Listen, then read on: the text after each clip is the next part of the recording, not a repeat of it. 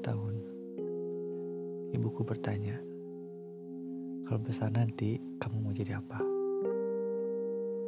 Dokter mah, biar bisa menyembuhin orang sakit. Ketika aku umur 6 tahun, kalau besar nanti kamu mau jadi apa katanya?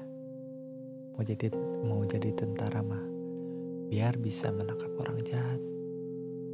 Maklum, suka main game perang waktu itu.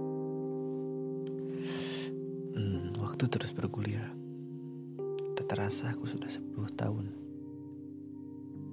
Ibuku juga bertanya lagi, kalau besar nanti kamu mau jadi apa? Artis.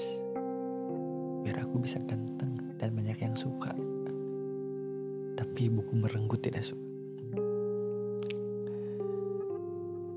Tak terasa lima tahun telah terlewati. Bilang lagi, sekarang kamu mau jadi apa? Polisi. Aku suka membela keadilan. Tapi katanya kalau mimpi ya yang konsisten lah. Dan ketika aku lagi remaja-remajanya waktu aku umur 17 tahun. Mamaku bilang, kamu jadi kerja di kantoran aja. Biar nanti kalau nikah gampang berhentinya. Gak perlu kuliah jauh-jauh di sini aja. Gak usah aneh-aneh.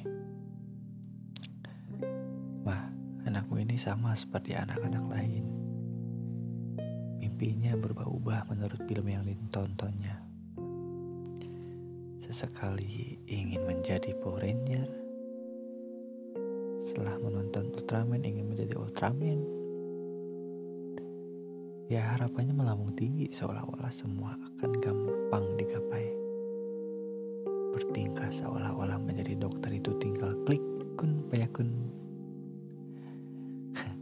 Mah, anakku ini tidak ada bedanya dengan anak tetangga sebelah yang dengar-dengar ingin menjadi seorang pelaut. Kami sama-sama manusia, sama-sama punya mimpi. Wah, anakmu ini sedang suka menulis.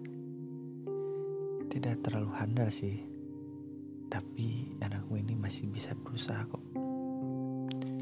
Dengan pulpen dan pensil di tangan dan melotot di depan kertas, aduh, mah, anakmu benar-benar suka menulis rupanya. Mah, anakmu tidak ingin berkutat dengan angka dan rumus.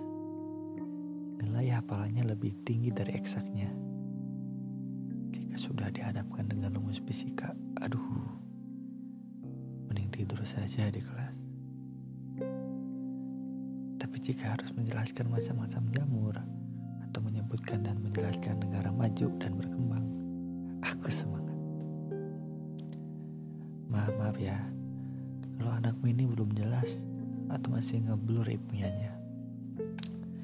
Ya intinya aku masih ber berharap dari kecil, masih bermimpi walau suka ngiler kalau mimpi basah.